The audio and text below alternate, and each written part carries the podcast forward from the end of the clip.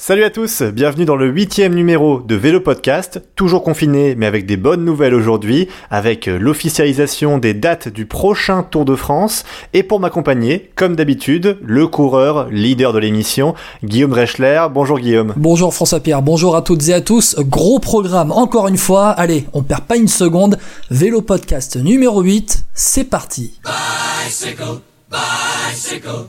3, 2, 1, et bien non ah Aïe aïe aïe, attention Philippe, le parapet Ah, Christopher Froome qui n'a plus de vélo Christopher Froome à pied De nouveau Pierre Roland, attaque de Pierre Roland encore une fois. Personne ne réagit. Et on va commencer cette émission avec l'actu du jour, les dates du Tour de France, un départ fin août, on en débat. En ce moment, il n'y a pas de course, du coup, on va s'intéresser aussi aux cyclistes où certains craignent pour leur contrat en fin de saison. Pascal Chanteur, président de l'UNCP, le syndicat des coureurs, sera avec nous. Et avec toi, François-Pierre, on fera une page d'histoire avec le pire Baston-Liège de l'histoire. C'était il y a 40 ans. Et après avoir fait nos top 3 coureurs, on se glissera dans la peau d'un manager. Et si vous, vous aviez un budget illimité pour gagner le Tour de France, quels sont les 8 coureurs que vous prendriez? Ça promet de sacrés débats. Et on terminera avec, comme d'habitude, le quiz en fin d'émission. Vélo podcast numéro 8, ça démarre tout de suite.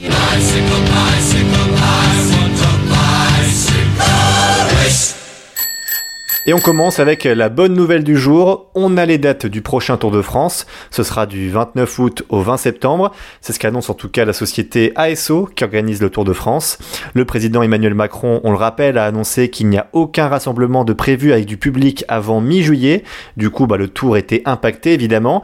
Euh, Guillaume, ton avis un peu sur ces nouvelles dates euh, C'est une bonne nouvelle pour toi? Oui, c'est une bonne nouvelle parce que on a enfin euh, un avenir qui est qui est timé. C'est un avenir où on sait que le Tour de France va se dérouler euh, fin août, euh, début septembre. Ça offre aussi une possibilité aux coureurs de euh, de se préparer, d'avoir aussi une, une vision, de ne pas avoir de brouillard quand même devant.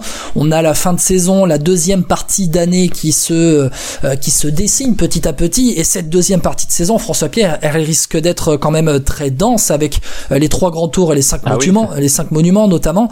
c'est une bonne nouvelle que ça se déroule, le Tour de France. Ça dire qu'on aura gagné contre le coronavirus aussi, euh, mais ça, est-ce qu'on en sera sûr? Est-ce qu'on en, est sûr qu'on va gagner contre le coronavirus? Est-ce qu'on en est sûr que fin août, tous les coureurs pourront euh, venir en un seul et même lieu, avoir un peloton de 180 coureurs venant du monde entier? Moi, c'est le seul, c'est le seul brouillard, le, la seul, le seul point d'interrogation que j'ai. Pour aller sur ce que tu dis, euh, Guillaume, Christian Prudhomme, hein, le patron d'ASO, a dit pour commenter sa décision qu'il fallait qu'on aille le plus loin possible. Donc en termes de date, donc pour lui c'était donc fin août jusqu'à mi-septembre. Pour lui, en tout cas, il a aussi dit dans une interview que le public serait au rendez-vous, même si on sait très bien qu'en septembre, avec le contexte économique qu'on va connaître, eh ben, les gens ils vont retourner travailler. Donc est-ce qu'ils seront au bord des routes? Ça, c'est une autre chose. En plus, au niveau des endios télé, Christian Prudhomme a l'air convaincu qu'elles seront là. Moi, je sais pas ce que t'en penses, Guillaume, mais ça quand même, ça fait un équilibre assez dangereux quand même entre le public qui sera moins nombreux sur la route, peut-être au départ et aux arrivées, donc du coup moins d'argent pour les villes, pour ASO aussi. Au niveau de la télé, est-ce que en septembre, si tu travailles, tu vas pouvoir regarder le Tour de France? Bah, je suis pas certain. Je sais pas ce que t'en penses au niveau économique. Est-ce que au final, c'est pas un peu un mal pour un bien entre guillemets? On va récolter ce qu'on peut, quoi. Bah, c'est un peu ça en fait. C'est mieux que rien du tout. C'est mieux que rien du tout. Euh, oui. C'est-à-dire que par rapport à, je, je, je fais un schéma très gros. C'est pas c'est pas ça du tout, mais on va dire que le Tour de France rapporte 100 euros, même si c'est des milliers de fois plus. Le, Tour de France rapporte 100 euros, bah, plutôt que d'avoir 0 euros, on aura peut-être 50 euros et 50 euros, bah c'est mathématique, c'est mieux que 0 euros.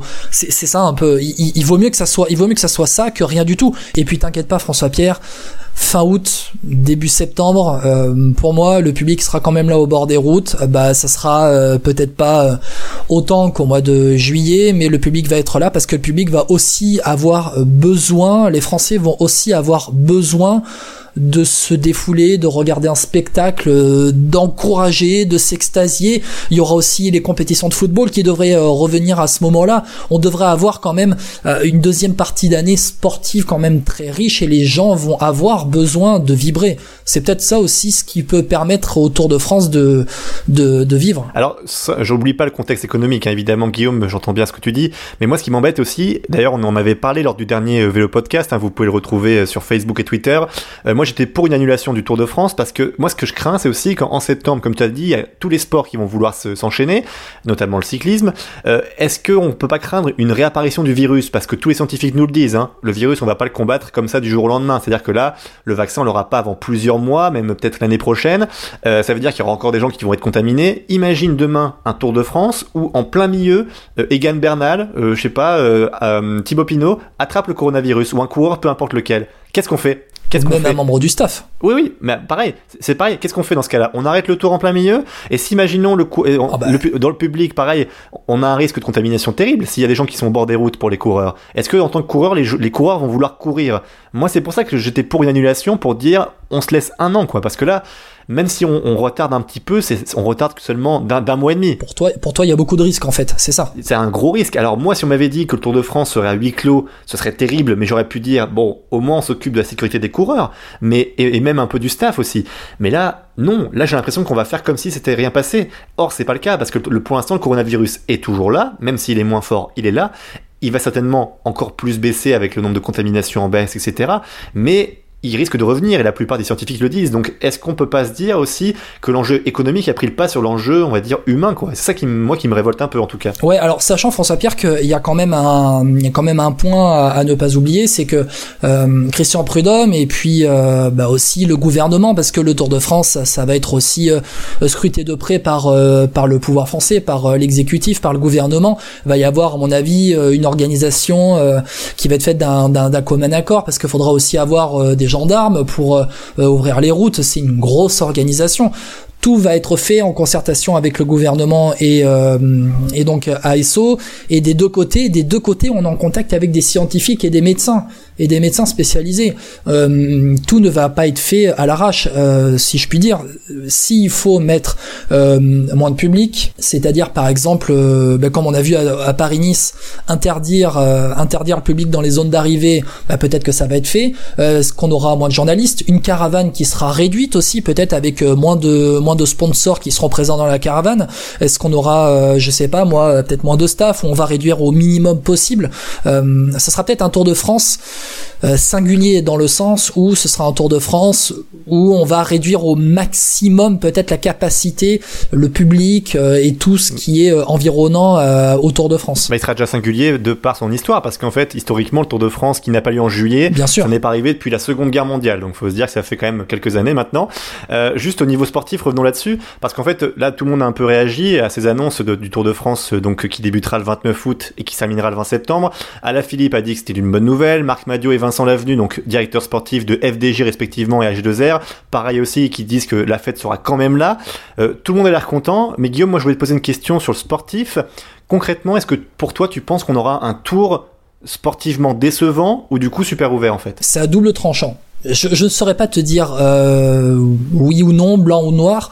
Ce qui est sûr, c'est que le plateau devrait être énorme. On devrait avoir tous les grands leaders, normalement normalement tous les grands leaders euh, capables de gagner des grands tours ou en tout cas leaders de leur équipe dans les courses par étapes devraient être sur ce Tour de France. Ensuite, ils devraient se partager entre le Tour d'Italie et le Tour d'Espagne. Guillaume, je te coupe. Vas-y. Euh, Romain Bardet de H2R qui devait faire le Giro cette année et pas le Tour de France a annoncé qu'il serait sur le Tour de France par exemple, tu vois. Voilà, premier exemple des coureurs qui ont choisi euh, le Tour d'Italie plutôt que le Tour de France, ils se rabattent sur le Tour de France.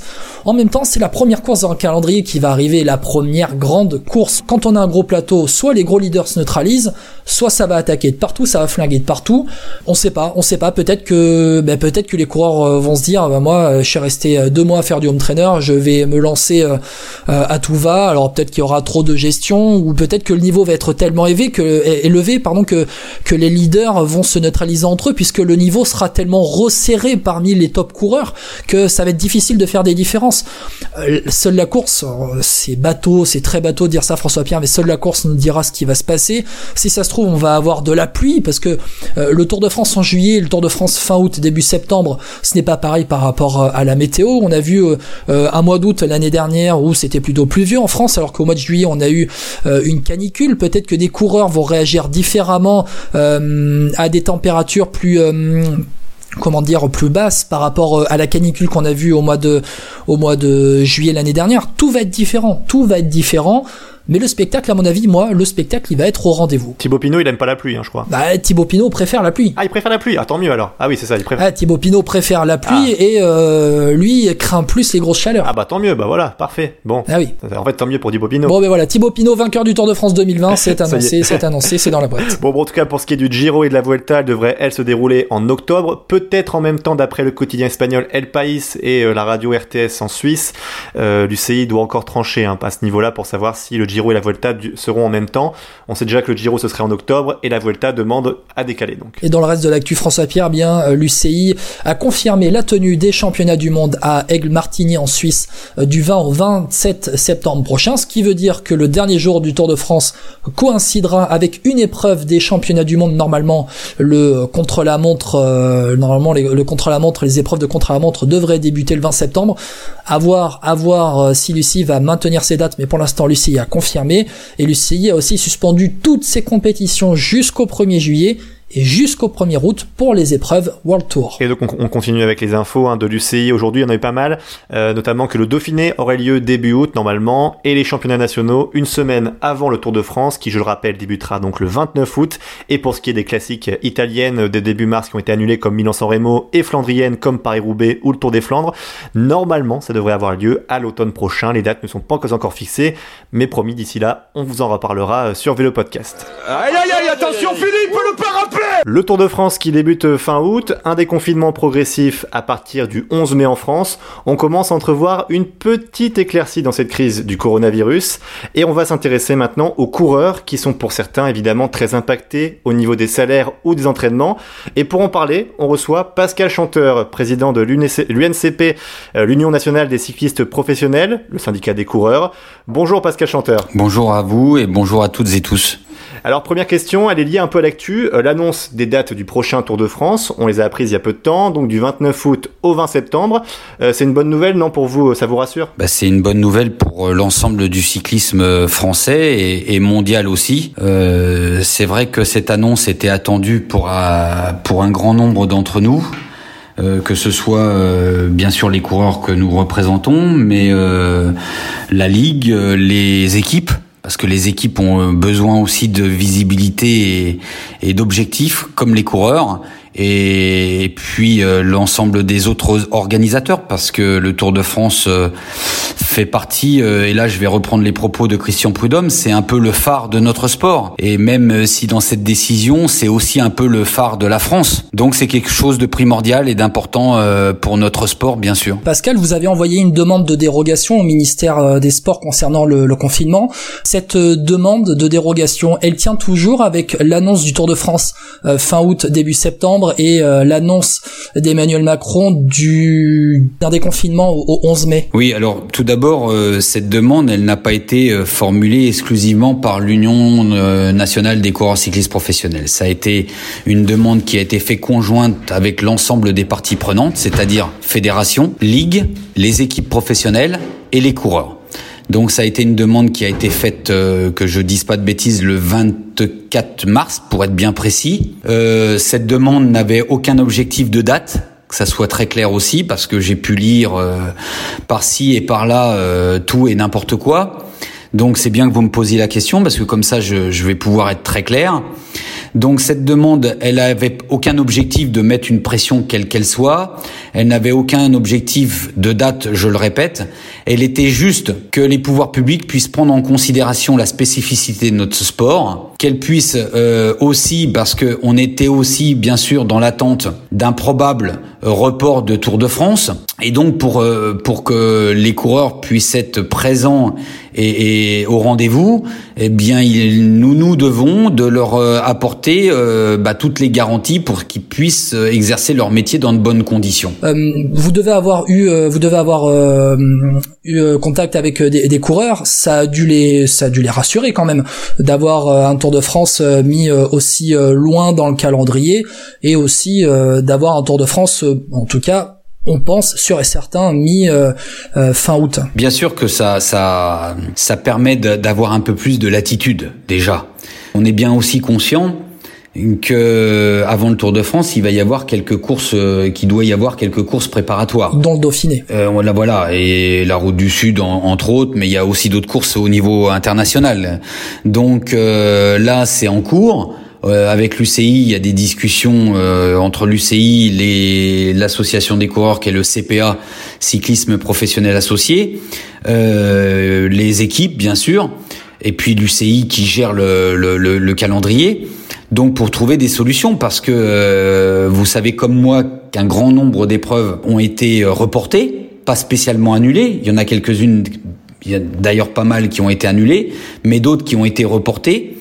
Euh, je pense à Paris-Roubaix, par exemple. Euh, je pense, euh, je pense au championnat de France. je pense bah, à la Route du Sud qui a été reportée, le Dauphiné, comme vous venez de, le, de, de, de l'énoncer. Donc tout ça, c'est en cours. Une fois que le calendrier va être posé sur la table, euh, bah, déjà un, il va falloir aussi que tout le monde fasse preuve de responsabilité. Je, je mets souvent ce mot en avant parce qu'il y a trop souvent des gens qui ont des postes et qui ne font qui ne mettent pas cette responsabilité en avant. Quand vous êtes responsable de quelque chose, vous devez penser pour l'ensemble et non pas uniquement. Vous ciblez des managers? Non, non, non, je, je, je non, je, je cite pas de personne en particulier. Il y a des coureurs qui n'ont pas cette vision, il y a des organisateurs qui n'ont pas cette vision, il y a des groupes sportifs qui n'ont pas cette vision. C'est qu'à un moment donné, vu la situation exceptionnelle que l'on est en train de vivre, on se doit d'avoir un langage commun pour le bien commun. Ce qu'il faut, c'est essayer de sauver ce qui est encore possible d'être sauvé. Aujourd'hui, quelle est la situation pour les coureurs français en ce moment? Ah bah, Au niveau des entraînements, déjà, euh, peut-être qu'il y a une disparité entre des coureurs qui habitent en France et on peut penser par rapport, euh, bah, je sais pas, Florian Sénéchal qui habite en Belgique, euh, d'autre côté de la frontière et qui lui peut aller euh, s'entraîner tranquillement. Voilà, parce que comme je l'ai dit et j'ai pu le faire valoir auprès de la ministre, c'est que nous sommes dans un contexte international, mondial. Nous ne sommes pas en championnat de France toutes les courses cyclistes professionnelles sont des courses internationales, même la Coupe de France.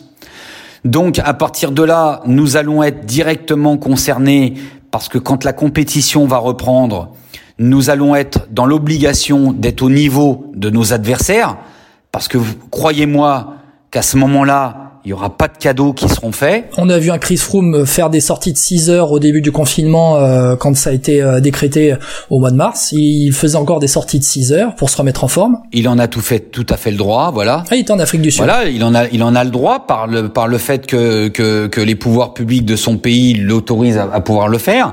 Aujourd'hui, la Hollande l'autorise. La Belgique l'autorise, le Luxembourg l'autorise, l'Allemagne l'autorise, l'Autriche l'autorise, la Suisse l'autorise. Aujourd'hui, il y a la France, l'Italie et l'Espagne qui sont euh, dans l'expectative. Les Italiens, je sais qu'il y a une demande formelle qui va être étudiée par le Congrès. Je sais que les Espagnols sont en train de, de, de se mettre aussi en ordre de marche. Eh bien, nous, nous, nous espérons que les pouvoirs publics prennent en considération notre demande, parce que, comme je l'ai dit, comme je l'ai fait valoir auprès de la ministre et, et auprès euh, de Christian Prudhomme lui avoir demandé, avec euh, l'aide de, Marc Madio, qu'on avait aussi besoin d'avoir une date du Tour de France relativement rapidement pour avoir, et encore une fois, euh, je reprends ses propres termes, d'avoir ce phare, d'avoir cette lumière au bout du tunnel qui nous permette d'avoir cet objectif. Et, et aujourd'hui, bien le Tour de France ne pourra pas se faire qu'avec des voitures, qu'avec des motos, des hélicoptères, des caméras, sans qu'il y ait des coureurs. Et que ces coureurs, eh bien, ils se devront d'être performants pour défendre les couleurs de leur pays, parce que bien sûr, ils défendent une marque, mais ils défendent aussi un pays. Si le, Tour de France a lieu, c'est aussi pour l'image de la France. Et euh, nous, euh, coureurs français, nous nous devons d'être présents au rendez-vous. Et nous, on pense à Thibaut Pinot, on aimerait bien qu'il gagne le Tour de France. Ça, c'est pour euh, la petite anecdote. On, pousse pour Thibaut Pinot et Julien Alaphilippe pour qu'ils gagnent le Tour de France d'ici peu. on va passer sur le côté un peu économique, Pascal. on rappelle Pascal Chanteur, invité de Vélo Podcast numéro 8. Merci beaucoup, Pascal, d'être avec nous. déjà, pour pour parler de, de la situation des cyclistes professionnels en France, combien y a-t-il de cyclistes professionnels en France pour commencer? On est entre 160 et 170 coureurs professionnels sous contrat. Et sur ces coureurs-là, combien sont en chômage partiel aujourd'hui Pratiquement tous. Pratiquement tous sur les Enfin, 160 et euh, quelques. si je ne m'abuse, je pense tous. D'accord. Tous, je- et là je parle uniquement des coureurs français Ouais. Salariés dans des équipes françaises. D'accord. Donc c'est-à-dire qu'un Julien Alaphilippe euh, salarié euh, à la euh, de Cananc Quickstep, lui, vous savez s'il est en chômage partiel? Alors pour l'instant, pour l'instant, le chômage partiel en Belgique n'est pas du tout la même chose qu'en en France. Aujourd'hui, moi, moi j'ai eu Julien, il n'a pas eu de réduction de salaire à ce jour. Donc, euh, et je lui ai dit qu'il me contacte s'il avait quoi que ce soit. Pour l'instant, ce n'était pas le cas. Je l'avais contacté juste un peu après la divulgation de de, de Koenig, euh, Quickstep, qui s'était euh, posé la question de savoir s'il devait y avoir des diminutions de salaire ou, ou autre. Est-ce qu'il y a une peur de la part des coureurs qui sont en chômage partiel aujourd'hui? Parce que, euh, mis à part les très grands coureurs, les grands leaders d'équipe, euh, il y a des jeunes coureurs. Alors on parle aussi d'équipes euh, continentales, des coureurs qui gagnent peu finalement, qui ne gagnent pas, euh, qui gagnent pas 5-6 000 euros, mais un peu moins quand même. Non, je me, je me trompe pas, Pascal. Une carrière de cycliste professionnel, c'est entre 3 et 6 ans. C'est très court. Ensuite, la, deux- la deuxième chose, c'est que les contrats restent des contrats précaires, de 1 an à 3 ans pour les plus grands coureurs. Mais en grande partie, c'est 1 voire 2 ans. Donc une fois, une fois qu'on a dit ça, le rôle du syndicat aussi, parce que bien sûr on parle du courrier qu'on a pu envoyer au ministère, mais le rôle du syndicat, il n'est pas que là. Aujourd'hui, on a la chance d'avoir un dialogue social avec les employeurs, donc les chefs d'entreprise, qui est au beau fixe. Ça fait de nombreuses années que c'est comme ça. On est l'un des rares sports à avoir ce dialogue social de cette qualité. Et quelle est la, quelle est le- quelles sont les remontées de la part de, des équipes et, des- et des coureurs? Est-ce qu'il y a une peur qui, euh, qui est communiquée? Bien sûr, bien, ben, les- ben, les équipes, ils ont des difficultés, bien sûr. Les sociétés qui sponsorisent les équipes aujourd'hui sont en grave difficulté. Vous prenez par exemple euh, Vital Concept BNB. Aujourd'hui, BNB ne fait plus aucune nuitée. C'est un exemple. Donc, ils sont dans une situation dramatique. Donc, à partir du moment où cette société qui finance l'équipe est en difficulté, vous, pou- vous pouvez bien comprendre que le fait de, mettre de l'argent dans de la communication met en difficulté aussi le groupe cycliste. Et par rapport à ça, eh ben bien sûr, ça se répercute sur les coureurs. Les coureurs aujourd'hui, nous avons réussi à négocier avec les employeurs la possibilité de mettre une partie en chômage partiel pour le mois d'avril, euh, pour le mois de mars, je veux dire. Aujourd'hui, pour le mois d'avril, on a réussi à négocier avec les employeurs pour les mettre en partie sur du chômage partiel, une autre partie en prenant en compte leurs congés payés pour qu'ils puissent avoir la totalité de leur salaire. Donc sur le mois d'avril, il y a eu un véritable geste de la part des employeurs vis-à-vis des coureurs. Mais par contre, au mois de mai, ça va être une autre histoire. On va rentrer dans une autre, une nouvelle, une nouvelle euh, négociation parce qu'on négocie avec les employeurs chaque mois. Parce qu'aujourd'hui, on voit bien que la situation évolue chaque jour. Et donc, euh, on est dans cette négociation et dans cette discussion avec les employeurs. Bien sûr que j'ai des coureurs qui sont en difficulté. J'ai des coureurs qui n'ont pas encore fait ne serait-ce qu'une seule journée de compétition sur l'année 2020. Ces mêmes coureurs qui, pour la plupart, sont des fois en fin de contrat. J'ai des coureurs qui ont été accidentés et qui aujourd'hui étaient en convalescence et qui aujourd'hui attendent et rongent leurs freins pour reprendre la compétition. Donc tout ça fait que ces gens-là ont aussi la peur de l'avenir et donc notre responsabilité auprès du syndicat, c'est de prendre tout ça en considération. Je- Pascal Chanteur, j'avais une question pour vous. Euh, par rapport au paiement des coureurs, vous dites aussi, ce qui est bien normal, que les entreprises sont en grosse difficulté, celles qui sponsorisent le cyclisme. Est-ce qu'aujourd'hui, vous avez une crainte en France que certains coureurs ne puissent plus être payés dans les prochains mois? En France, je ne pense pas. Euh, mon, mon, mon mandat au, au niveau international euh, me préoccupe aussi beaucoup plus. Aujourd'hui, on voit déjà que euh, il y a déjà pratiquement euh, deux semaines déjà, certains groupes cyclistes n'ont pas hésité à faire moins 70% sur les salaires. Donc ça, ça vous, ça vous met en exergue toute la préoccupation qui peut exister auprès de, de l'ensemble des coureurs et, et- et de ses représentants. Euh, je, je termine, je termine juste avec une dernière question, Pascal. Est-ce qu'on peut avoir une situation pour la saison 2021 parce que finalement euh, la saison 2021 elle, elle est demain Euh, on parle de 2020 mais 2021 c'est demain est-ce qu'on pourrait avoir par exemple un nombre de coureurs professionnels sensiblement en baisse en 2021 voire même des disparitions d'équipes à cause des conséquences économiques de la crise du coronavirus? C'est une réalité, mais c'est très clair. Mais c'est très clair, il faut pas, il faut pas. Euh, euh, je vais vous dire une chose. Euh, reprendre, j'ai eu Jérôme Pinault au téléphone et, et Jérôme ne s'en est pas caché.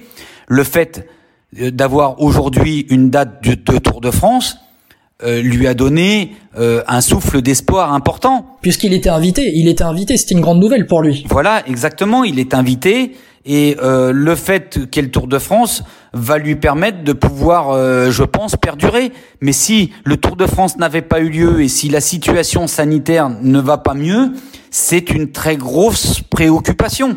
Et quand je parle de Jérôme, parce que ça fait déjà deux fois que je le mets en avant, euh, dans, dans, dans, dans, des difficultés quelles qu'elles soient, mais il n'y a pas que lui. Il n'y a pas que lui. Il y en a d'autres. Ce qui me préoccupe beaucoup plus aussi, c'est l'échiquier de notre sport, les organisateurs. Les organisateurs, aujourd'hui, ça va être très très très délicat parce que euh, ils vont chercher de l'argent auprès de privés. Aujourd'hui, les privés ne vont avoir qu'une seule euh, qu'une seule visibilité, c'est-à-dire de sauver leur peau, ce qui est tout à fait compréhensible, et, et qu'aujourd'hui, ben c'était une manne importante de, de, au niveau des, organisateurs. Et, et, ceux qui euh, financent les petites courses de minimes jusqu'aux vétérans sont le boulanger, sont le maçon, sont le garage, et tout cela ne vont avoir qu'un objectif pour demain, c'est de pouvoir sauver l'entreprise de toute une vie. Et ça, ça nous préoccupe. Merci Pascal Chanteur d'avoir été avec nous en tout cas et on va continuer à suivre ce dossier avec attention évidemment dans les prochaines semaines sur Vélo Podcast. Allez mon grand T'es grand aujourd'hui T'es grand T'es très grand Allez mon grand Ouais mec Ouais mec Ouais Ouais Ouais Tu vas le faire Tu vas le faire en ce moment, difficile de faire des portraits sur des coureurs qui nous marquent parce qu'il n'y a pas de course. Peut-être qu'on aurait pu en faire sur Thomas de Ghent après ses performances sur Zwift. Bref, François Pierre, cette année, ce sont les 40 ans d'une victoire mythique de Monsieur Bernardino sur la plus mythique des Liège-Bastogne-Liège, Liège-Bastogne-Liège 1980. Et toi, François-Pierre, tu voulais revenir sur cette course dantesque. Oui, pour te dire un peu, c'est qu'ils sont 174 coureurs au départ de la doyenne. Il fait 0 degré au départ, pas terrible hein, pour rouler, et en plus, il va se mettre à neiger au bout de 30 km, et ce jour-là, on se dit que seul un animal pourra dompter Liège-Bastogne-Liège, eh bien, ce sera le blaireau. Le français Bernard Hinault, hein, bon, je le présente plus pour tout le monde, multiple vainqueur du Tour de France, du Giro, de la Vuelta, champion du monde, bref, tout ce qu'il pouvait gagner, il l'a fait, et il faut savoir qu'en 1980, Bernard Hinault, lui, il a déjà remporté euh, la course Liège-Bastogne-Liège trois ans avant, mais là, cette fois-ci, ça va dépasser toutes ses espérances. Cette course est terrible, les conditions sont très très dur pour beaucoup de monde d'ailleurs, hein, puisque le peloton ne compte plus que 80 coureurs à la mi-course à Bastogne, sur 174 au départ, je rappelle. Et c'est le Belge Rudy Pevenage qui est seul devant, sous le vent, la pluie et la neige. Il manquait plus que l'orage en fait dans cette histoire. Il a 2 minutes 15 d'avance, malgré une crevaison qui lui fait perdre un peu de temps. Mais derrière, c'est la bataille des Ardennes qui commence. Une seconde crevaison pour Pevenage aura raison d'ailleurs de son échappée. Et à 80 km de l'arrivée, l'histoire s'écrit. Bernardino, qui en a marre de la neige, à tel point qu'il dit même à son coéquipier peu de temps avant que si jamais au ravito il neige encore, il monte dans la bagnole, il dit j'en ai plein le cul. Et là, comme par hasard, une éclaircie arrive, et Cyril Guimard, hein, son directeur sportif chez Renault Gitane à l'époque, lui dit enlève l'impair Bernard. T'imagines un peu euh, que Bernardino, il a pas, l'a pas très bien pris, il lui jette son imperméable, on imagine déjà bien le geste de Bernardino, et après, Cyril Guimard, il le prend pas mal, mais il lui dit Bernard, tu attaques. Et Bernard Hinault, du coup, il roule, il au train, à bloc et lâche un par un tout le monde. Derrière, il va remporter Liège-Bastogne-Liège avec plus de 9 minutes d'avance sur le néerlandais Henny Kuiper. Parce qu'en fait, à, chaque fois, au fur et à mesure, il perdait un peu de temps, mais il regagnait au sommet parce qu'à chaque fois, il disait que Kuiper, bah, il, devait se reposer un petit peu. Et au final, Du coup, ils sont seulement 21 coureurs à être classés et Bernard Hinault, il leur parle encore aujourd'hui de cette course, hein, puisqu'il a remporté donc pour la seconde fois en 1980. Et cette course l'a tellement marqué puisqu'en fait à l'arrivée, il a eu une grosse blessure, deux doigts gelés, des engelures qui vont le bloquer, enfin qui vont bloquer d'ailleurs ses deux doigts, pardon, pendant trois semaines. Faut imaginer un peu. Aujourd'hui encore d'ailleurs, qu'à chaque fois qu'il en parle, il dit qu'il ressent toujours le gel dans ses deux doigts, près de 40 ans après. Bref, une de ses courses les plus mythiques de l'histoire qui a été remportée par Bernard Hinault l'un des plus grands champions de l'histoire du cyclisme. Merci François-Pierre en mode Jean-Paul Olivier pour ce euh, portrait, cette petite histoire de Liège-Bastogne-Liège 1980. En tout cas, on espère que bientôt un Français remportera la doyenne des classiques. Ça fait trop longtemps qu'on attend puisque cette victoire de Bernard Hinault, eh bien, c'est la dernière victoire française sur Liège-Bastogne-Liège. De nouveau Pierre Roland, attaque de Pierre Roland encore une fois. Personne ne réagit. Allez, c'est l'heure de se mettre dans la peau d'un manager. Vous l'avez toujours rêvé, bah, vos podcast le fait. Demain, vous devenez responsable d'une formation, votre budget est illimité, plein d'argent partout, vous savez plus quoi en faire, et on vous demande de construire une équipe de 8 coureurs capables de gagner le Tour de France. Et avec cette équipe, évidemment, le sponsor il est exigeant, hein. il faudra gagner des sprints, des contre-la-montre, des étapes, bref, un peu tout. Il faut aussi que ce soit équilibré hein, dans les caractères, on en parlera avec, euh, avec Guillaume et notre invité. Du coup, quel coureur choisiriez-vous? Allez, pour ce jeu, on accueille Bruno, un de nos fidèles auditeurs. Bonjour Bruno. Bonjour à vous. Bonjour Bruno. Comment ça va? Eh bien, ça va très bien. Depuis la semaine dernière où on s'était eu pour un, un jeu où j'avais pu battre euh, François Pierre. C'est bien de le rappeler, c'est bien de le rappeler. Quand on bat François Pierre, c'est très bien de le rappeler. Oui, tu étais l'invité du vélo show pour qui peut battre euh, FP. D'ailleurs, il y aura la revanche de ce quiz à la fin, à la fin de Vélo Podcast. La revanche. Attention, je vous ai concocté un bon petit quiz. Et euh, François Pierre, euh, il est déjà chaud patate. Je peux te le dire, Bruno. Je remets pas mon titre en jeu tout de suite, hein, par contre. J'ai pas récupéré encore. Bon, revenons au sujet Guillaume et Bruno. Euh, pour l'équipe parfaite, on va dire. Euh, ton équipe Guillaume, toi, qu'est-ce que tu vois si on te donne un budget illimité, 8 coureurs pour gagner le Tour de France d'une part, mais aussi des étapes hein, de sprint, de contre-la-montre? Donne-nous ton équipe de rêve, Guillaume. Alors sur les 8 coureurs déjà j'ai équilibré, j'ai pris quatre coureurs qui vont me permettre euh, de contrôler en montagne d'aller gagner. Aussi un cinquième qui sera à, mi-chemin pour gagner les contrôles à montre mais qui grimpe aussi très bien. Et puis ensuite j'ai pris un train de sprinter parce que ben voilà pour gagner aujourd'hui en sprint moi je ne mise pas seulement sur un mec euh, capable de se glisser tout seul dans les euh, arrivées euh, dans les arrivées euh, groupées dans les sprints massifs mais je veux équilibrer comme ça en prenant un train. Je commence avec la montagne et moi mon leader ben, c'est Egan Bernal.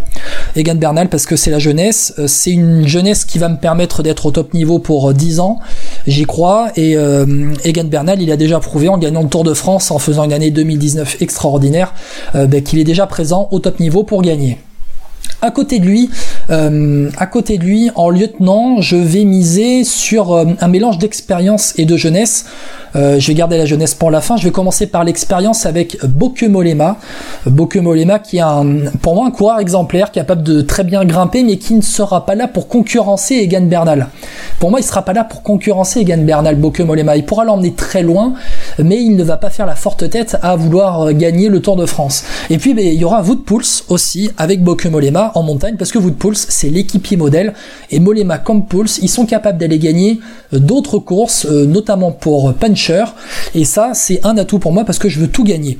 Et l'autre coureur en montagne avec Bernal, Molema et Poels, c'est Remco Evenepoel, parce que euh, Remco Evenepoel, euh, je l'attends en montagne. Et puis, et puis, et puis, et puis, eh ben, il va pouvoir, euh, parce que là, c'est demain, hein, c'est demain que je prends les, les rênes de l'équipe. Ben, demain, Remco Evenepoel, il va commencer à, par faire le Tour de France ou le Tour d'Italie. Il était prévu sur le Tour d'Italie cette année. Il va, il va s'aguerrir. Il va s'aguerrir en montagne. Il va apprendre à rouler pour un leader. Et puis, ben, quand il sera au top niveau, il sera là euh, avec Egan Bernal pour jouer la gagne finale.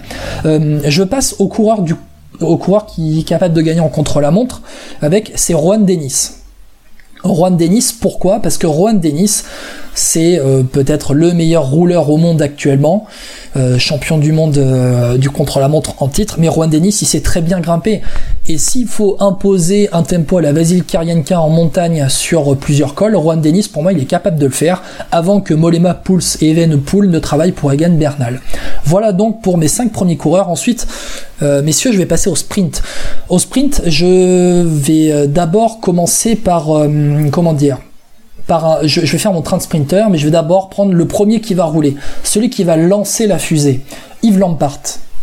Yves Lampart parce que pour moi Yves Lampart est quelqu'un euh, qui a euh, une bonne pointe de vitesse déjà, mais quelqu'un qui est capable de rouler très fort dans le final et capable de gagner aussi des contre-la-montre. Alors pour ça Yves Lampart il va dynamiter le final d'une euh, d'une étape de plat et ensuite il va lancer le poisson pilote de mon leader au sprint. Le poisson pilote c'est Wout van Aert. Wout van Aert il n'a pas pour moi l'ambition d'aller gagner des sprints massifs. Il est capable de gagner sur tous les terrains, mais Wout van Aert est pour moi un cran en dessous que les gros sprinteurs euh, mondiaux actuels. Et ben mon sprinter, mon grand sprinter, mon leader pour les euh, sprints massifs, pour moi c'est Caleb Ewan. J'adore ce coureur. Caleb Ewan, il a 25 ans, c'est l'avenir aussi. Il a au minimum 5 ans devant lui pour gagner des sprints massifs. Et Caleb Ewan, eh bien, euh, dès qu'il y a un pont de chemin de fer, il n'est pas lâché. Il est capable d'aller gagner des sprints pour puncher aussi, Caleb Ewan. Et c'est pour ça que j'ai choisi d'avoir eh bien, ce train de sprinter Caleb Ewan, emmené par Wout van Aert en poisson pilote et Yves Lampard pour faire dynamiter tout ça avant. Donc je rappelle ma composition d'équipe, c'est Egan Bernal, Remco Evenpool, Boke Molema, Wout Pouls, Rohan Dennis, Caleb Ewan, Wout van Aert et Yves Lampard. Belle équipe.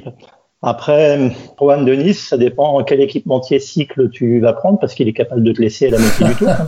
ouais, mais euh, c'est un coureur. Alors c'est risqué, mais euh, Juan Denis, il n'aura pas la prétention d'aller gagner classement général. Juan Denis, il, connaît très bien ses euh, limites en montagne et euh, pour moi, bah, on, l'a vu dans le docu Movistar. Tu ne peux pas avoir trop de, de leaders pour un classement général. Pour moi, le leader pour classement général, c'est Egan Bernal. C'est assumé, c'est comme ça. Et derrière, il aura une bonne tripotée de coureurs capables de l'emmener très loin en montagne. Alors moi Guillaume, je suis euh, plutôt d'accord avec toi sur beaucoup de coureurs parce qu'il y en a certains j'ai hésité, notamment Egan Bernal. J'ai longtemps hésité avant de le mettre leader, mais je l'ai pas mis leader parce que j'ai trouvé mieux que lui, notamment sur le contre-la-montre. C'est un petit teaser, tu vois. Et pour le reste, je suis globalement d'accord. Euh, Rohan Dennis, je suis un peu pareil circonspect parce que dans ton équipe, c'est quand même un mec qui fout le bordel quoi quand il a pas ce qu'il veut.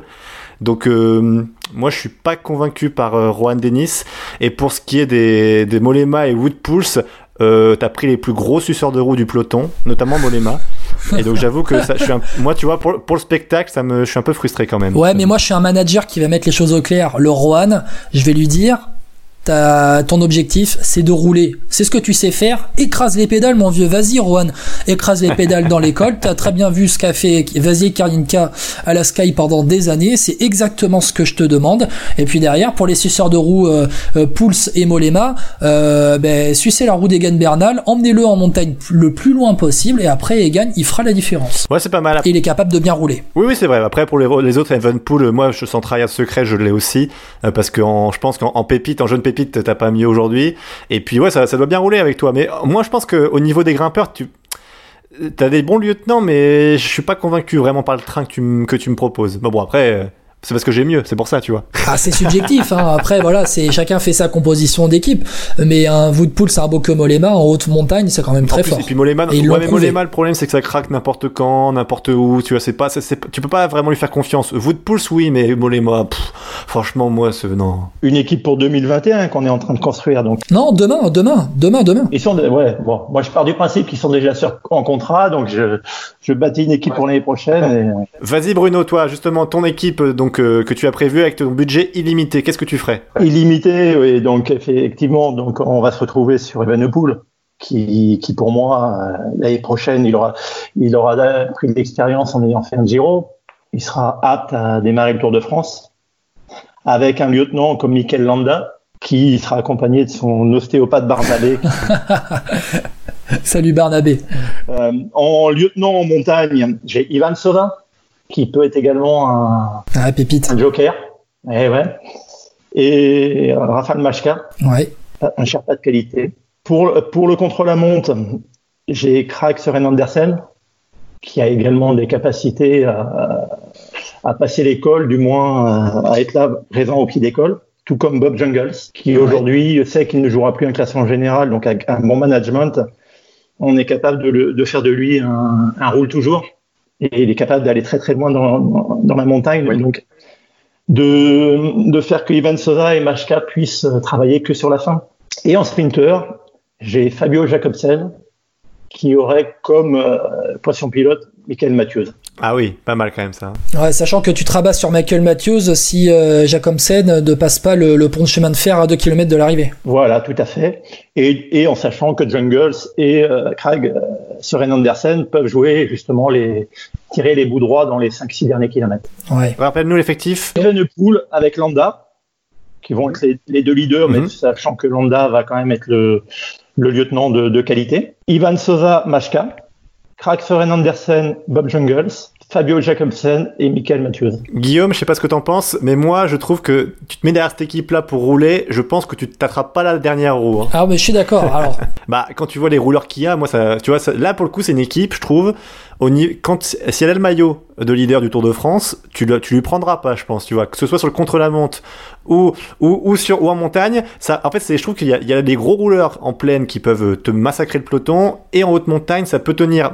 Le juste, le gros doute, c'est que t'as pas un gros leader quand même, je trouve. Ben, moi, moi, il est là le doute. Il est là le doute. C'est parce que si tu me dis que Evenpool, c'est le leader et Michael Landa le lieutenant, euh, très sincèrement, Michael Landa, il acceptera pas. Hein. Si, Landa l'acceptera. Il a jamais été aussi fort. Euh, il a, il a failli faire un podium du Tour en étant le, un très très bon lieutenant. En étant présent pour brouiller les cartes, il va être très très bon. Ah mais Michael Landa, euh, Michael Landa, euh, Michael Landa aujourd'hui il veut gagner, euh, il veut gagner un grand tour. Hein. Euh, derrière être le lieutenant d'un gamin de 19 ans qui, gamin de 19 ans qui n'a pas encore, qui n'a pas encore prouvé sur un grand tour, c'est risqué quand même, non? Tout le rôle est dans le management de lui expliquer qu'il est présent pour pouvoir le gagner si jamais il y a une, une faille du leader et qu'il a toute opportunité de se glisser dans une échappée et de brouiller les cartes comme il a fait au Giro, euh, et ça a failli passer.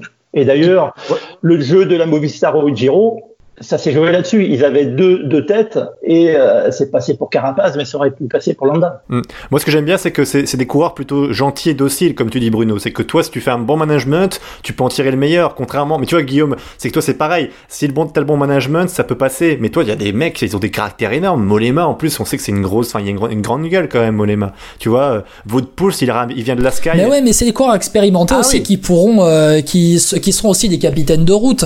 Aujourd'hui, un Molema, c'est 33 ans. Vous Woodpulse 32 ans, ce sont des, il y, a aussi des, capitaines de route qui vont pouvoir encadrer les, petits jeunes que sont Bernal et Evenpool de mon côté. Toi, Bruno, de ton côté, t'as mis notamment à, à Ivan Sosa. Alors, t'as Machka en capitaine de route. Machka, c'est le mec fiable. Par contre, un Ivan Sosa, c'est un vrai pari sur l'avenir parce que Sosa, pour l'instant, il n'a pas démontré grand chose. Une pépite, mais qui. Euh, c'est un pari. C'est un pari, ouais. Bah, en même temps, il faut qu'on fasse des paris. C'est comme l'avenir. Quand tu es un directeur sportif, tu es obligé de faire des paris sur après quand même. Bien sûr. Après, euh, c'est une équipe qui est capable de gagner le Tour de France demain. Hein. Ah oui. C'est demain le Tour de France. Hein. Non, bah oui, celle-là aussi. Ivan Sosa a déjà prouvé sur des grandes courses qu'il était de toute façon présent. Et Fabio Jacobsen, euh, moi, un petit avis sur Fabio Jacobsen. Je pense qu'il est. je pense que par rapport au aux, top sprinteurs mondiaux que sont Groenewegen, Ackermann, euh, Caleb Ewan que j'ai choisi.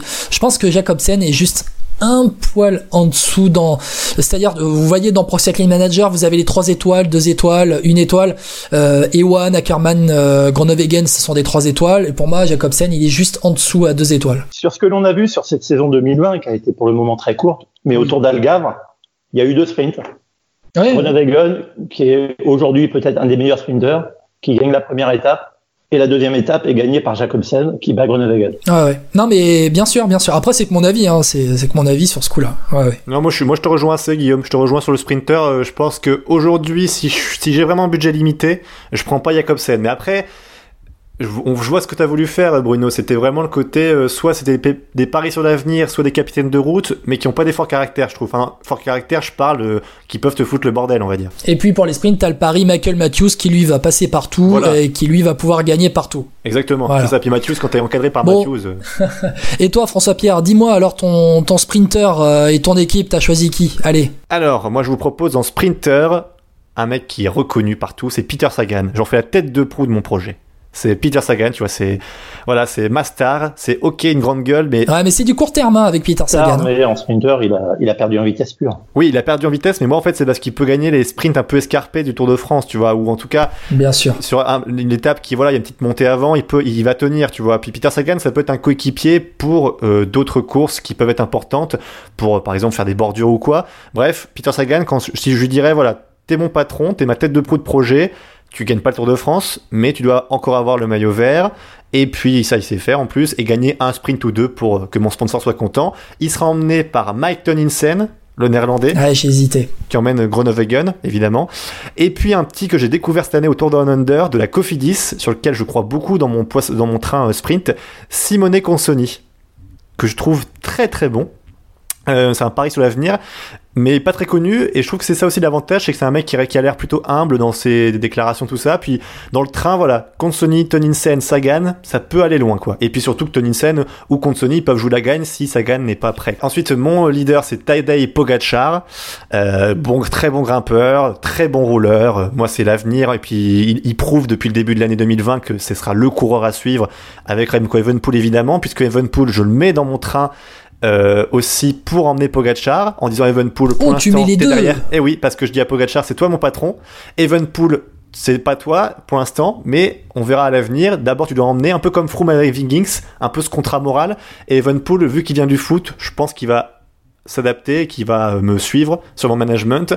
Et pour en coéquipier, il y aura David Godieu aussi, qui lui sera du coup moins fort, il sera dans le lot, avec Thomas de Ghent pour encadrer tout ça, qui pourra prendre des échappées de temps en temps pour euh, gagner une étape, et pour encadrer aussi un peu ça, et pour aussi euh, aider parfois le sprint, aider parfois sur la plaine, j'ai pris Wood Van Aert, parce que gros rouleur, euh, il a du coffre, il peut être sur les sprints aussi, même s'il n'a pas une pointe de vitesse, la, s'il n'a pas la plus importante pointe de vitesse du peloton. Voilà mon équipe, quoi. Donc Peter Sagan en sprint, emmené par Consoni Toninsen et Van Aert parfois. Pogachar, leader pour gagner le Tour de France, encadré par De Gent, Evenpool et David Good. Et tu gagnes contre la montre avec qui? Bah Van Aert, Evenpool, c'est pas mal quand même déjà. Ouais, c'est vrai, Thomas De Gent et Pogacar aussi. Et, Pogacar, et, Pogacar, et Pogacar aussi, pardon. Excuse-moi, j'ai oublié Pogacar. Mais euh, qui va bouffer du vent pour protéger les, tes leaders? De Gent, Van Aert, Tonissen, pas mal quand même. Qui va bouffer du vent au pied d'école Parce qu'il va falloir qu'il passe les premiers écoles, les gars. ah oui, bah moi je, moi je te dis, De, de peut faire ce travail. Après, quand ça monte très haut, c'est Evenpool, Godieu, Pogacar qui prennent leur. Enfin, tu vois, c'est qui, qui sont au-dessus, quoi. On en a des rôles toujours dans nos équipes. Hein. Euh, tu l'as, toi, avec Thomas De euh, avec Thomas De tu l'as, François Pierre. Euh, Bruno, toi, tu l'as avec Bobby Wingles, totalement. Moi, je l'ai avec Juan Denis de mon côté. C'est sur lui que j'ai parié. On a des rôles toujours. J'ai eu des hésitations, hein, François Pierre, je te le dis. Bernal, j'avais hésité avec Pogacar aussi pour tout te dire. Mais je m'étais dit, mais je m'étais dit, je vais pas mettre Pogacar et Evenpool dans, dans la même équipe parce que pour moi ils vont se bouffer. Les deux coques ils vont se bouffer pour moi, vraiment. Je, moi je le pense. Après c'est que mon avis. Et puis j'avais aussi une hésitation sur le poisson pilote. T'as choisi Tony Sen. Au début j'avais marqué Tony Sen pour pour emmener mon Caleb One et puis au final je l'ai rayé pour mettre Wood van Aert. Voilà. Oui, voilà. Mais moi j'ai deux. Enfin moi j'en ai pas mal. Après j'ai contre Sony au cas où, mais je me dis que quand t'es bien emmené, même si t'as perdu un peu de vitesse et je suis d'accord avec Peter Sagan bah ça peut gagner une étape ou deux et ramener le maillot vert à la maison euh, comme tous les ans quoi. Oui oui oui. Puis Peter Sagan c'est Peter Sagan enfin. Ouais puis en plus euh, moi je fais du business tu vois au niveau du sponsoring ça va être bien pour mon sponsor. Je me doutais que t'allais prendre David Godu je sais pas pourquoi. Ce, sera, ce, sera, ce sera le chouchou du manager tu sais. Mais du coup tu exclus David Godu euh, pour devenir un futur grand leader. En fait lui ouais bah le problème c'est que il y a meilleur que lui pour l'instant donc après à lui de me prouver qu'il peut être meilleur mais c'est pour ça qu'en fait je compte sur l'émulation un peu du côté tu sais voilà, il faut gagner pour montrer que tu peux être leader dans mon équipe. Après, si Pogacar est moins fort qu'Evenpool, bah, il se mettra à son service. Évidemment, ça pourra créer des petits problèmes, mais bon, je fais confiance euh, à mes coureurs, tu vois. Mais bon. Et sur ton équipe, là, sur un contre-la-montre par équipe, tu la vois cohérente moi, en fait, j'ai fait le pari de dire qu'il y aura trois bons rouleurs pour un contre-la-montre par équipe. Et qu'il n'y a pas de contre-la-montre par équipe dans la course qui va euh, dans laquelle il va participer. Ouais, c'est ça aussi. Non, mais après, je suis d'accord. Moi, le, gros défaut, c'est mon contre-la-montre. Ah, parce que François Pierre, il va aussi acheter les organisateurs pour pas qu'il y ait de contre-la-montre par équipe. Voilà. C'est du contre-la-montre par équipe, c'est mon seul point faible. Je suis d'accord. Parce que contre-la-montre, Pogacar va se débrouiller. Euh, puis les autres aussi. Après, on s'en fout un peu puisqu'ils visent pas le général. Et euh, pour le contre-la-montre par équipe, je compte sur un De Gent, Van Aert et euh, Evenpool pour m'emmener tout ça, quoi. Bien sûr. Evenpool, euh, top, euh, top rouleur aussi. Un Pogacar aussi. De Gent, quand il se met à rouler, il roule. Après, tout dépend du relief, du contre-la-montre par équipe. Si c'est que de la plaine, je suis dans la merde. Si c'est en vallon ou en montagne. Ouais, alors moi, Pogacar, j'ai un peu Pogacar, j'ai une petite réserve ah par rapport à ses capacités de, très gros rouleur. Ça roule bien. Hein. Il, roule très, il roule bien. Non, il roule bien, ça c'est sûr. Il roule, il roule très bien. On fait pas podium du Tour d'Espagne euh, euh, à 20 ans, 20 ans, euh, c'est ça, 20 hein, ans Pogacar l'année dernière. Il fait, on fait pas podium du Tour d'Espagne aussi jeune, sans pouvoir rouler. Mais j'ai J'ai une petite réserve quand même par rapport à ses capacités de très gros rouleur. Euh, merci beaucoup euh, François Pierre pour euh, eh bien euh, pour cette euh, équipe. Merci beaucoup à toi Bruno d'avoir participé à ce jeu. On peut aussi inviter les gens à participer à ce petit jeu sur Facebook et Twitter. Dites-nous, dites-nous quel coureur vous voulez mettre dans votre équipe Dream Team pour gagner le Tour de France dès demain avec un budget illimité. Dites-le nous sur les réseaux sociaux. Allez, euh, bougez pas. François Pierre contre Bruno, la revanche dans le quiz de vélo podcast. Attention, attention, je vous ai préparé un petit quiz aux oignons. Là, vous allez, vous allez me dire ce que vous allez en penser. Allez, à tout de suite. Bon, ben on arrête?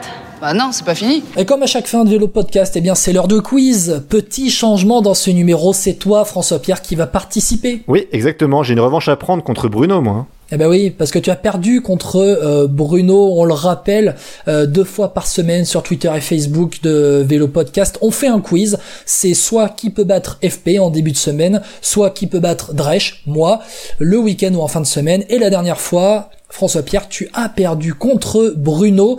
Euh, je crois que tu veux prendre ta revanche, hein, c'est ça? Tu as un petit message à lui dire? Bah, ça va pas être aussi facile que la dernière fois. C'est tout ce que je veux lui dire. Il me semble que tu avais été mauvais perdant, euh, Ouais, il me semble aussi. mais en sachant que c'était une question subsidiaire et que le jeu était déjà terminé puisque tu avais déjà perdu. C'est un quiz spécial classique ardennaise. Eh ben oui, parce que normalement, sur cette deuxième quinzaine du mois d'avril, on devait avoir les classiques ardennaises, on devait avoir l'Amstel, on devait avoir la Flèche Wallonne et Liège-Bastogne-Liège. Attention, je commence avec de la rapidité. Rapidité. Un point à chaque fois. Citez-moi les deux coureurs qui ont réalisé le triplé Amstel-Flèche-Liège la même année. Eddie Merckx Non, et Bernard Hinault non. Deux coureurs. Il y a Deux coureurs. Oui, Rebellin 2004. Il y a exactement deux coureurs. David et Rebellin en 2004. Est-ce que c'est récent? Est-ce que c'est récent ou pas? Oui. Philippe Gilbert? Philippe Gilbert, Gilbert. bien joué, bien Ah joué. oui, Bruno. Gilbert, bah Eh ben, oh là voilà. là. Ça fait déjà deux points pour Bruno qui prend la tête de ce Ah, quiz. c'est deux points en plus Oh, mais non. ben oui, un point par coureur. Attends, il va contester. Ça commence bien, c'est bien Bruno. les points. 2-0 pour Bruno. Bien Allez, joué. on enchaîne. Euh, parce qu'il n'y a pas que chez les hommes que euh, un coureur a fait le triplé euh, Amstel, Flèche et Liège la même année. Chez les femmes, il y en a une dans l'histoire qui a réussi. Marianne Vos, Qui ouais. Non. Vous en êtes euh, pas loin. Ah, c'est l'autre alors, c'est mince. Oh, j'ai plus le nom. Bon, bah, c'est. Ah, Une autre néerlandaise. Allez. ouais, bah ouais. Ah, En le nom, 2017, c'est une des meilleures euh, coureurs, euh, une des meilleures euh, rouleuses, euh, coureuses euh, en ce moment au monde. Une néerlandaise. Allez, si je vous donne le prénom, vous la- vous l'aurez direct. Anna. Euh, Van der Breggen. Eh ouais, Ah bien oui. joué Bruno. Ouais, je l'ai pas. non, moi, Chez les féminines, je suis pas bon. Du tout. Anna van der Breggen qui a réalisé l'exploit de faire le triplé euh, Amstel, Flèche et Liège-Bastogne-Liège la même année, c'était en 2017. Euh, Anna van der Breggen, juste pour information, qui est quintuple tenante du titre euh, à la Flèche Wallonne. Euh, attention, qui est le recordman du nombre de victoires sur les Ardennaises, c'est-à-dire euh, les, les, les trois courses confondues, Amstel, Flèche, Liège. Non, Merckx? Merckx? Oui, Eddie Merckx, qui me l'a dit en premier Je crois que c'est toi, Je sais pas. Moi. Je sais pas, ouais. Ah, c'est toi? J'ai pas entendu. Oh là là, attention, 4 à 0 pour Bruno qui pour l'instant surclasse François Pierre, euh, Eddy Merckx qui a remporté euh, 10 victoires dans les Ardennaises, euh, deux fois l'Amstel, trois fois la Flèche Wallonne et cinq fois la doyenne des classiques Liège-Bastogne-Liège. Valverde est juste derrière avec 9 victoires. Euh, attention, ça va aller très vite. Qui est le double tenant du titre de la Flèche Wallonne? Valverde Al Philippe. À la Philippe, eh oui. Ah, la Philippe, ah oui, je suis là, ouais, mais je suis encore à la mais je suis, Philippe ouais, je pour pas bon. euh. Bruno, ben oui, double Ah oui, tenant du titre, bah oui. Valverde qui avait remporté les 5 éditions précédentes avant Ouais, oui. à la Philippe. Euh, et sur l'Amstel, c'est qui le tenant du titre?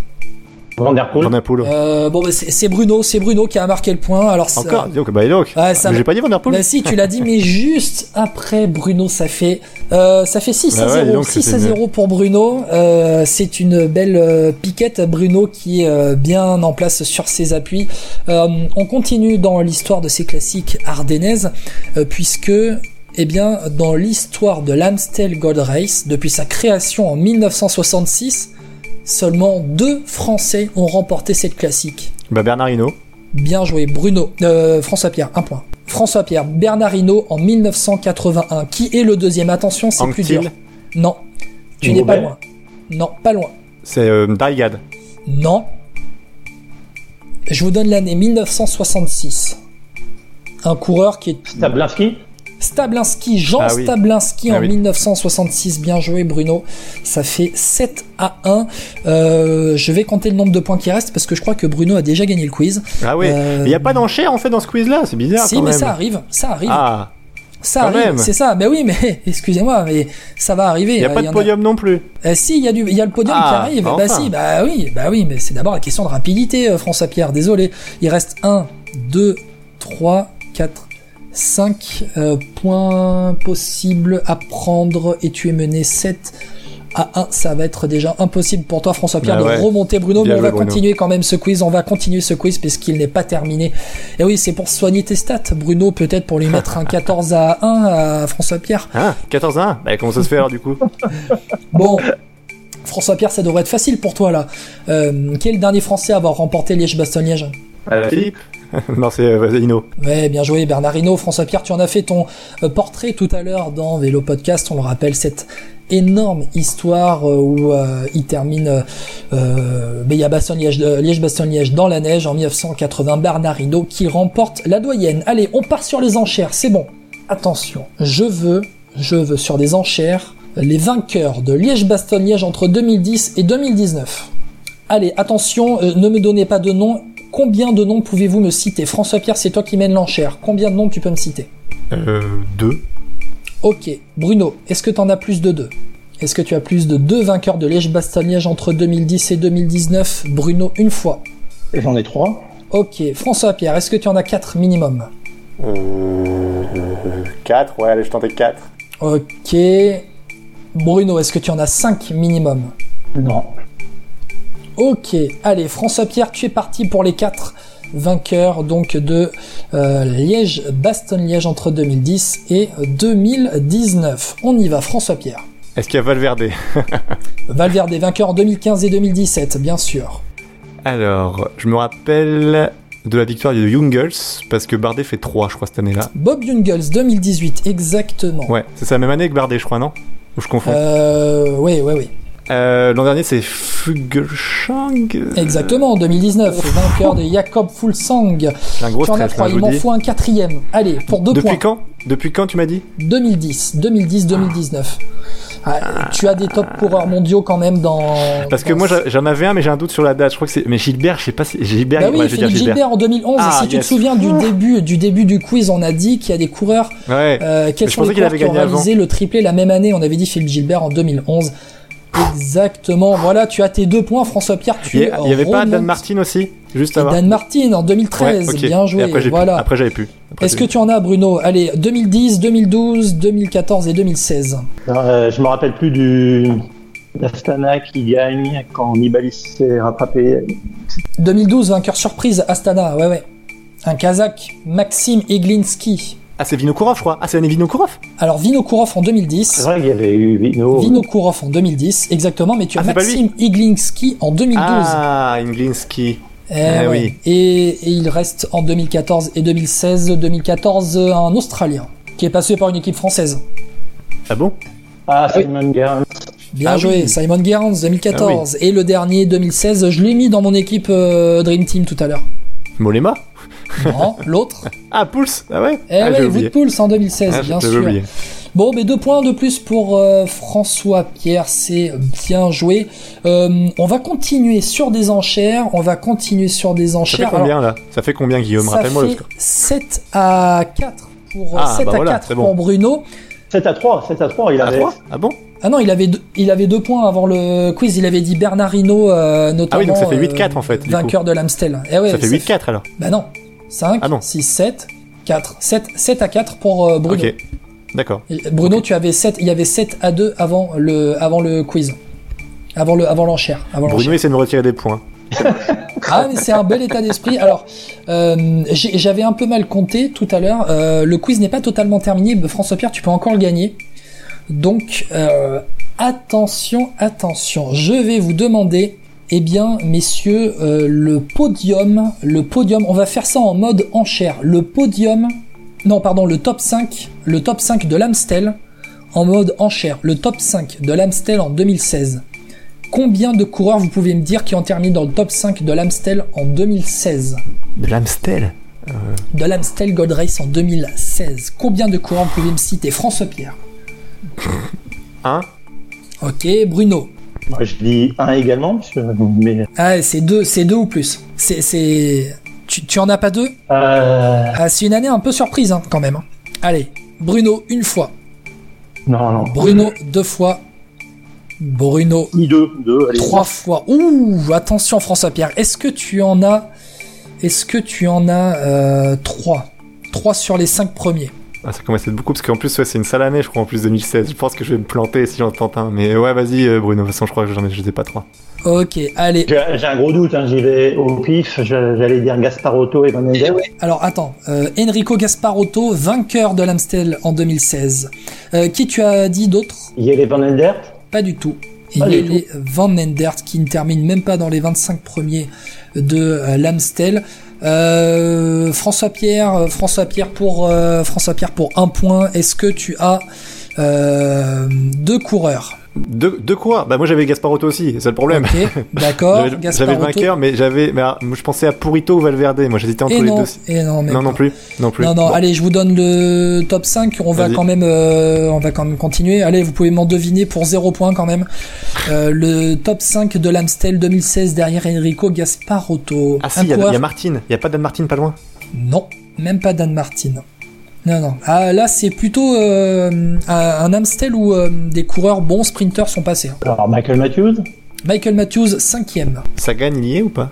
Non. Peter Sagan ne termine même pas dans les 25 premiers. Ouais, ouais, non. Yele Van Endert, euh, il est 26ème de l'Amstel cette année-là. Hmm, Mais c'est des quoi belges Fran- Il y a, il y a pas de français, j'imagine, de toute façon. Alors tu as un Français qui termine quatrième, Brian sprinter, et Brian Cocker quatrième Ah oui. de Ah, son année, cette ah oui, année-là. ça, Eh. Oui, bien sûr, à la Direct Energy.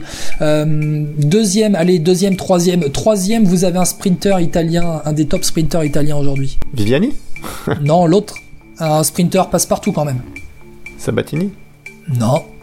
Sony, Colbrelli. Ah oui. Sonny Colbrelli troisième et le deuxième le deuxième euh, remporte euh, l'Amstel si je ne me trompe pas il remporte l'Amstel en 2018 exactement le deuxième de l'Amstel 2016 un danois qui court Ah, à euh, l'époque à la Tinkoff euh, Fuglsang. Non, Non. euh, non euh, pas Fuglsang, c'est. Non. euh, plutôt bon sprinter hein. Michael Valgren Ah, Valgren. Ah, wow. Eh ouais. Ah ouais. Michael Valgren allez zéro point vous avez été nuls tous les deux ça fait toujours 7 Bon, ça à va. 4 euh, Ça fait toujours 7 à 4 pour euh, Bruno. Euh, allez, on continue. Je vais vous demander le top 5. Ça va être un peu plus facile. De l'Amstel 2017. Mais en, en enchère toujours Ou en, En, enchère rapidité toujours. En enchère, en enchère toujours. Le top 5 de l'Amstel 2017. Allez, sur, euh, vous, vous en avez combien sur les 5 François Pierre. Euh. 1. Ok. Bruno. Non, zéro. Euh, moi j'avais Valverde. Et non, il est même pas. oh putain, merde. Valverde n'est même pas. Ah ouais, vous êtes. euh, il est 19ème de l'Amstel en 2017. euh, Y a, y a pas Gilbert? Valverde, eh ben, Philippe Gilbert gagne Ah l'Amstel. merde, non en je me suis 2017. trompé. Ah, quel dommage. Et tu n'as pas de points. Euh, Bruno, est-ce que tu as, est-ce que tu as les autres? Oh, c'est Gilbert qui gagne. Ouais. Non, franchement, là, je. Allez, un, un Polonais très fort passe partout. Ah, euh, bah c'est. euh, ah, oui, oui. Katowski. Ouais, Katowski deuxième derrière Philippe Gilbert battu au sprint. Euh, troisième, un Suisse qui a pris sa retraite depuis. Un Suisse, oui, il n'y en a pas eu beaucoup. euh. Elminger. Non, l'autre, l'autre très bon puncher de la, des, Ah, bah des dix si, dernières années. Et ouais, il, a pris sa... Ah, il a pris sa Albazini. retraite, j'avais même pas vu. Eh oui, eh oui, eh oui. Euh, quatrième, quatrième, un Australien qui est pas le plus connu, je vais vous le donner, c'est Nathan Haas, qui était Ah à la Dimension Data à l'époque. Euh, donc sur cette. Amstel 2017, exactement chez Cofidis. Aujourd'hui et cinquième, c'est un Espagnol euh, équipier modèle qui euh, n'a jamais gagné de grande course. Bon sprinter, passe partout. Rojas? Eh oui, Rosé Roras qui termine cinquième de euh, l'Amstel 2017. On va continuer sur l'Amstel. Je vais vous demander, donc euh, chacun votre tour, vous allez devoir me donner le podium de euh, certaines euh, courses. Une fois, euh, une fois chacun, vous allez devoir me deviner le podium de l'Amstel. Allez, on y va. 2011, François Pierre, tu dois me deviner le podium de l'Amstel 2011. Mais ça fait un point par réponse ou pas? Non, non, non, c'est deux points si tu le trouves. Ah, deux, points est complet Deux Non, points bon, si tu trouves le podium. Bah, j'ai tenté Gilbert, que j'ai raté tout, euh, juste avant. Ouais, Philippe Gilbert qui remporte Oh. l'Amstel 2011. Devant qui? Allez, Je vais pas tenter Valverde, m'a porté la poisse. Non. je sais pas. Là, je sais pas qui dire qui. Ah, tu t'en approches avec Valverde. C'est un coéquipier à lui? Est-ce que je avoir des indices du coup si c'est Allez, on y va. Ah. C'est un coureur espagnol. un Un des top coureurs espagnols des années 2010. Dans ces classiques. Avec avec Valverde. Ouais, avec Valverde, ouais. Purito. Ouais, Purito deuxième. Et troisième, attention, troisième, est-ce que tu l'as? Bah là, euh, non. Clairement, je vous dis, je vais t'avouer que je l'ai pas là. Le troisième. euh, Allez, Euh, tu as, je te donne encore euh, je vais en 30 tenter un secondes. si tu veux, mais ah, vas-y. Vas-y, je te donne 30 Ah. secondes encore pour le trouver. Vas-y, tente-moi le, celui que tu veux trouver. Euh, je sais pas. Euh, Van Ander, toi, il a dû faire, il a pas fait un podium lui? Ah, t'aimes bien Yele Van Endert, mais c'est pas lui. Hein. Non, c'est pas moi. Yele Van Bruno Endert qui termine dit. C'est Bruno qui 13 l'avait de l'Amstel en 2011. Euh, c'est un Australien. C'est Guérance? Et ouais, Simon Ouh, troisième bah, dis donc. de l'Amstel. Donc tu as le podium, Gilbert devant Purito Rodriguez et Simon Gerrans à l'époque où euh, l'arrivée euh, se faisait encore au sommet du, du Coberg. À partir de quelle année qu'elle a changé l'arrivée? Eh bien écoute, euh, eh bien écoute, je n'ai pas la date exacte, mais je crois que c'est récent, je crois que c'est au milieu des années 2010. Ah ouais. Deux points en plus pour François Pierre qui recolle à 7-6. Bon, j'ai été un peu aidé. hein. Franchement, c'est chaud. hein. Eh ouais, mais tu sais bien que sur les podiums, quand c'est comme ça, on peut de, donner, on peut aider les, Ouais, ouais, bah, à donner une Ah non, mais ça, je sais nationalité, bien. ce qui fait que ça va être aussi le cas pour Ah bah euh, oui. Bruno. Bruno, je vais remonter un peu. Je vais remonter Oh, un oh, peu le pour, euh, pour euh, avoir le vainqueur de l'Amstel. Euh, je vais remonter un peu. Je vais remonter un peu. Tiens, voilà. Allez. 2003. 2003. 2003, Bruno. Ouais, 2003. 2003 pour deux points. Est-ce que tu peux me trouver le podium de l'Amstel en 2003 Dans les années pour 2000, généralement, quand on dit Bogart, Deux on n'est pas loin. Top, c'est parti. Allez, Michael Bogart, deuxième exactement. Euh, le néerlandais de la Rabobank. Il est facile ce podium, je te le dis, il est facile. Allez, si on suit bien les années 2000, il est facile. Est-ce que tu as... Allez, un Italien, un Italien, un Italien. Un Italien. Un Italien qui termine troisième. Un des top coureurs italiens des années 2000 quand même. Cette année-là, c'était arrivé en pleine fleur. Ouais, Cette année-là. Ouais, ouais, ouais. Il te reste, euh, attention, il te reste euh, 30 secondes, 20 secondes. Un Italien de la Saeco. Un Italien de la Saeco. Tu as aussi un Kazakh qui remporte, lui, euh, l'Amstel. Vino, Vino. Vinokourov. Allez, il te reste le troisième. Allez, attention, Bruno. 5 secondes. 5 secondes pour 2 points. Qui a remporté le Tour d'Italie. Cunego. Non, top, c'est terminé. Et non, c'était Danilo Di Luca. Ah, Ah, je pensais à- ouais. moi, je pensais à Bettini, moi. Et non, et non, non, non. Je vais vous donner quand même le top 10 de cet Amstel Gold Race 2003, parce qu'il y a des grands noms quand même. Vous avez Vinokourov, vainqueur devant Michael Bogart, Danilo Di Luca, Rebellin, quatrième, Hein euh, Mathias Kessler de la Télécom, l'allemand, cinquième, Francesco Casagrande sur la fin de sa carrière qui termine sixième, Michele Scarponi, le regretté, septième, Lance Armstrong, huitième de l'Amstel 2003, neuvième André Vizioso, l'espagnol de la Once Eroski, et Igor Astarloa, futur champion du monde, dixième. Attention, euh, attention, il y, a, il y a 7 à 6. Il y a 7 à 6. Je vous avais prévu une question pour vous départager. Bon, c'est celle-ci alors. Bah, c'est celle-ci, mais elle était, pour, elle était pour un point cette question, messieurs. Elle était pour un point cette question. Double-la, double-la, t'as ce pouvoir. Ah, euh, on arbitre. change pas les règles du jeu en cours de On route. change Dou- pas les règles. si. Eh ben oui. Bruno, est-ce que t'es joueur. Bruno, est-ce que t'es joueur Je suis joueur, je suis joueur. Alors non, Je l'accepte. Tu l'acceptes Bruno, tu l'acceptes parce que j'allais te dire si François Pierre marque ce point, il égalise et il y aura une question bonus pour vous départager. Sinon, tout se joue sur cette question si Bruno tu l'acceptes. Oui, je l'accepte. Autant on est, on est là pour jouer, donc. euh, Bah oui. Allez, on y va. Dernière question pour vous départager. Quel est le point commun entre C'est un quiz spécial classique ardennaise.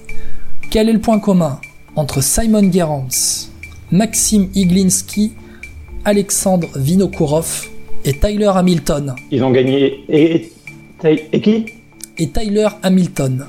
Quel est le point commun entre Simon Gerrans, Maxime Iglinski, Alexandre Vinokourov et Tyler Hamilton Ils ont fini sur le podium de l'Amstel. Non, ça ne concerne pas l'Amstel. Sur le podium de la Flèche.